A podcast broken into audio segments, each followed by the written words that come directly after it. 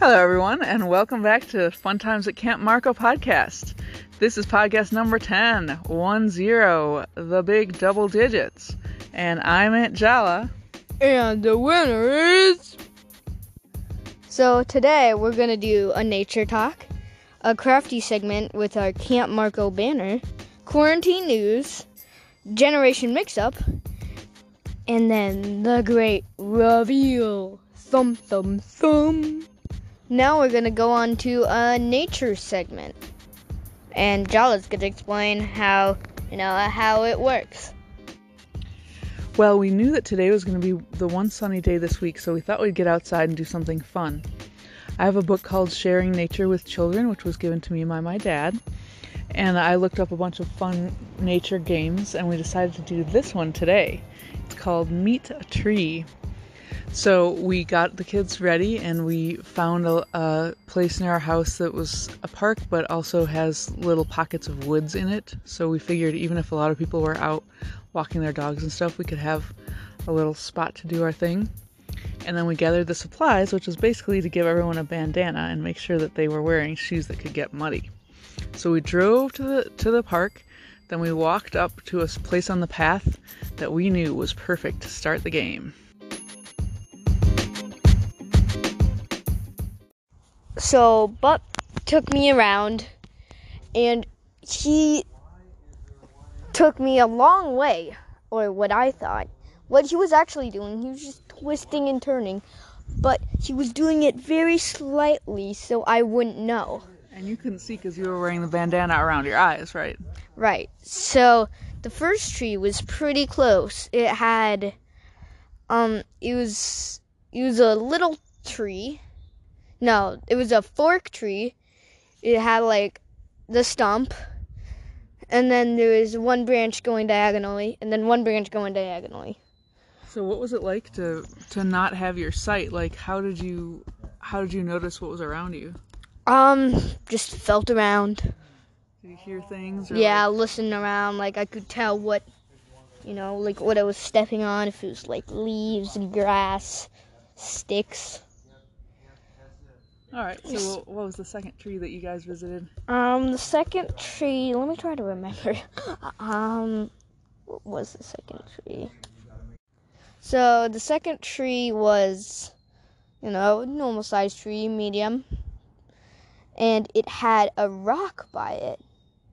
So that's what helped me find it. The third tree was just skinny. so yeah, I thought we went like a long way, like through the forest, came out another side, but no, we were just twisting and turning. So then I needed a lot of hints. So then did you did, so then we came back to the meeting point and you were allowed to take off your blindfold and then you had to figure out which tree was yours. Right, so I needed a lot of hints and eventually I found all three found all three. And I thought, you know what? But it's my turn. You're gonna uh you're gonna be blindfolded. So I put the blindfold on him, and you know, I did a little twisty turny.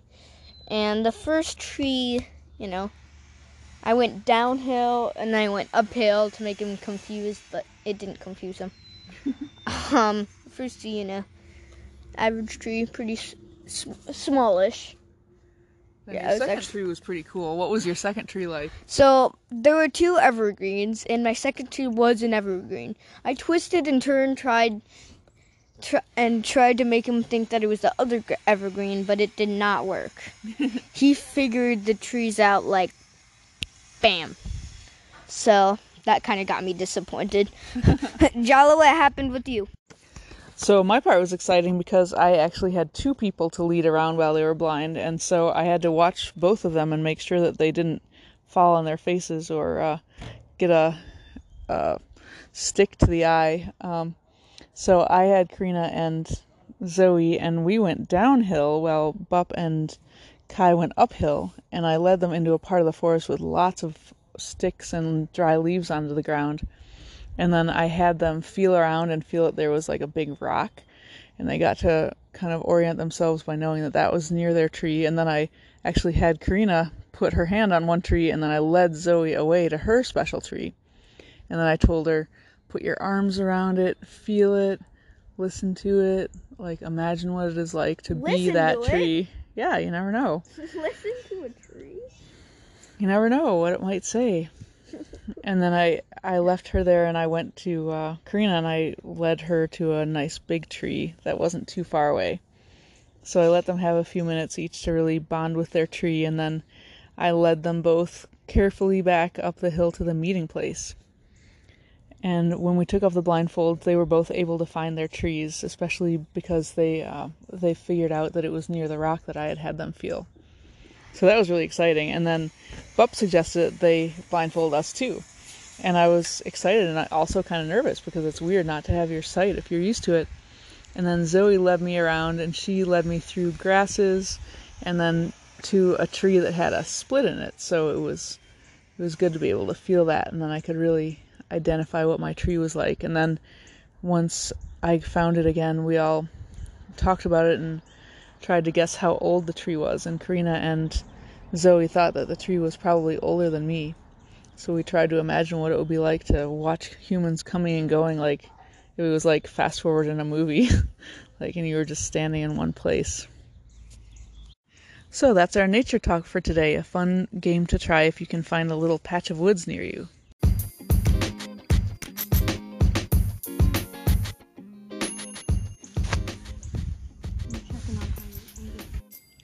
So our next segment is going to be um, a crafty segment. We're going to talk about how we made the craft, excuse me, the Camp Marco banner today.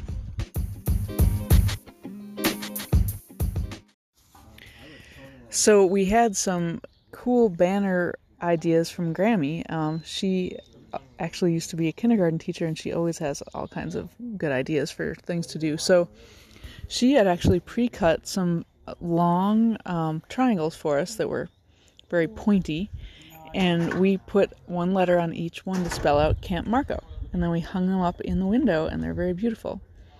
So, uh, what did you think about that, Kai? I think it was very cool. So, what do you think? Should we talk about the process? Sure. Um, Grammy had already given us the the paper, like I said, and then I cut out uh, the letters by just kind of eyeballing it, and I used some thick construction paper, and then Kai and Zoe did the background decoration. Yeah, so we used stencils and thin markers, and it worked out fine. We kind of did like a theme for each letter. It looked pretty cool. It was very colorful, and Yeah. So your favorite, my favorite theme that you did was the food one. What are some of the foods you put on there? So I put a pizza, mac and cheese, coffee, tea, beer, wine, uh, ma- uh, I said mac and cheese, carrot, broccoli, banana, the evolution of a popsicle, you know, eaten, bite, melting, gone. I like that one, the evolution of a popsicle, a lot. And then you did one that was about travel, didn't you? Yep, R for travel. Excuse me. I just just breathed in wrong. So that was a lot of fun. And now we have a bright banner to cheer our spirits at Camp Marco. What's going on, guys? Today we're gonna do another. So now we're gonna do um, our first segment of quarantine news. So the news is, you know, that we're ahead of the game with chicks, right, Jala? You betcha. So we just thought, hey, it would be really cool to have chicks because we're going to have a lot more time to spend at home. And we thought if things did go um, into a trouble zone more than we expect, then we would have some eggs and we would be able to leave um, eggs at the grocery store for people who needed them. So we thought, why not? It's fun to have new pets, and we could also um, help out um, if there came to be shortages later on. But we didn't realize that we were not alone in that. Apparently, lots and lots of people have gotten chicks to the point where they're all sold out at lots of places. And Grammy said that people are getting on hatch lists. So they have to wait until the chicks pop out of the eggs and then they get those. So we had no idea that we were part of a nationwide trend. We were way ahead of the game. We we had chickens like years before qu- quarantine, like coronavirus started, in quarantine. Like our chickens were they're laying like five eggs a day. Our fridge is overflowing. We're like giving eggs to everyone we can. And speaking of eggs, you might some hear you might hear some sounds in the background of hammering and sawing, and that's uh, Steve and Buppa working on the chicken coop. How is that? Oh, that's speaking of eggs. Yeah, the chickens need somewhere to live. So here now we're gonna do a generation mix up about cakes and how you know they were different along you know like Jala's generation than they are now. They were like way more simple and now they're like very detailed. Like there was like bunch of cakes where like um it looks like spaghetti or Right. like it looks like a real life dog like and before it's just vanilla cake with vanilla frosting or chocolate cake with chocolate frosting. Jala can tell the rest. Yeah, so uh, we were talking about cakes yesterday because Grammy, again, giver of many good ideas, had gifted us with a cake mix that was called Spring Fling. And the picture on the box had a, a cake that was cut and it had a rainbow on one layer and a reverse rainbow on the other with white frosting. And it looked amazing.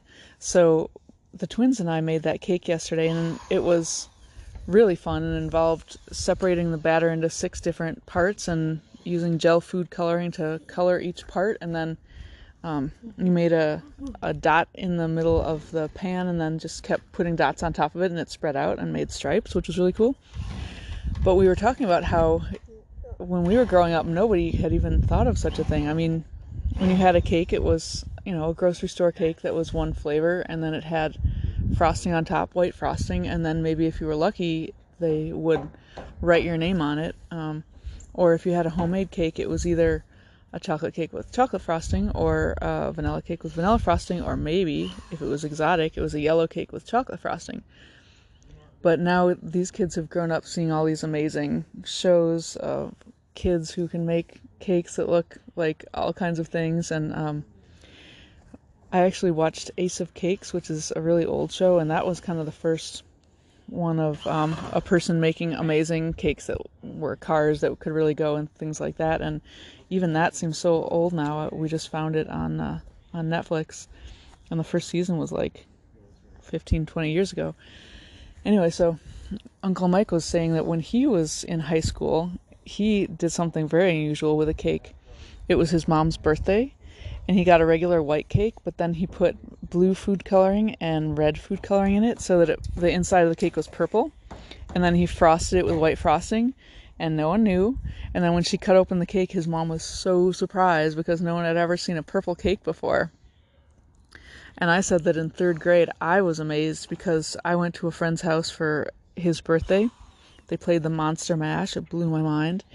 And his mom had made a cake. I don't remember what the inside was like, but the outside, she had t- taken frosting and tinted the frosting purple, and then she had taken marshmallows and cut them into slices and put them on the outside of the cake, so it was actually a purple polka dotted cake. And I had never seen anything like that.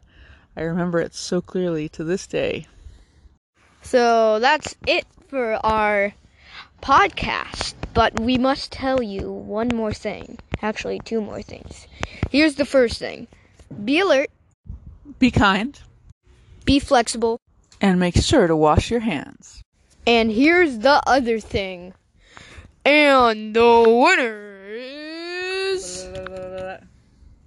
Zoe! Pum, pa, da, pum.